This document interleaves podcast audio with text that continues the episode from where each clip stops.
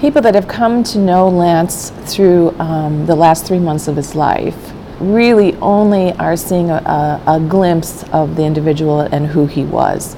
Um, somebody said to me, if you only focus on the last three months of Lance, you miss the measure of the man. That was one of his best friends, Charlie Larson.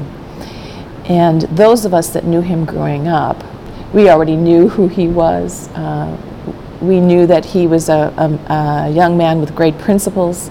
Um, he would never give up uh, once he set himself, to the point of people saying, Gosh, he's stubborn. And yeah, he, he was stubborn. I think the other parts of Lance that people don't know about don't necessarily align with what one would think about being uh, a war hero. Lance had a very sensitive side to him. He was an artist, which people wouldn't normally assume that one who serves and, and is in the middle of an active war. But he, he was an artist, he was a sculptor, he was a painter, he was a, a, photographer, and he loved expressing himself through those ways. In fact, he had looked at going to an art school when he was in, in high school.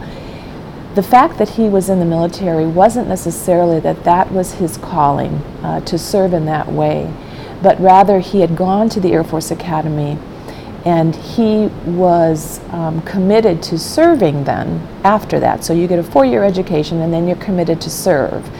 And that's what he did when they asked him where he would like to go after he was through pilot training, he in fact uh, said that he wanted to go to Vietnam, which is very like him.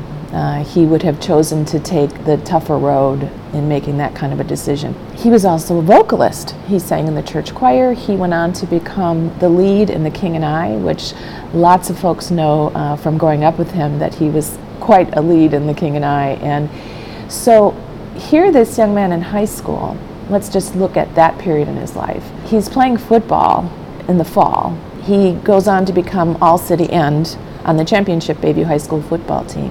He was also a swimmer. Uh, he was also on track. And then he was also in two different plays at Bayview High School, which at the time were very high end, high end productions, beautifully done.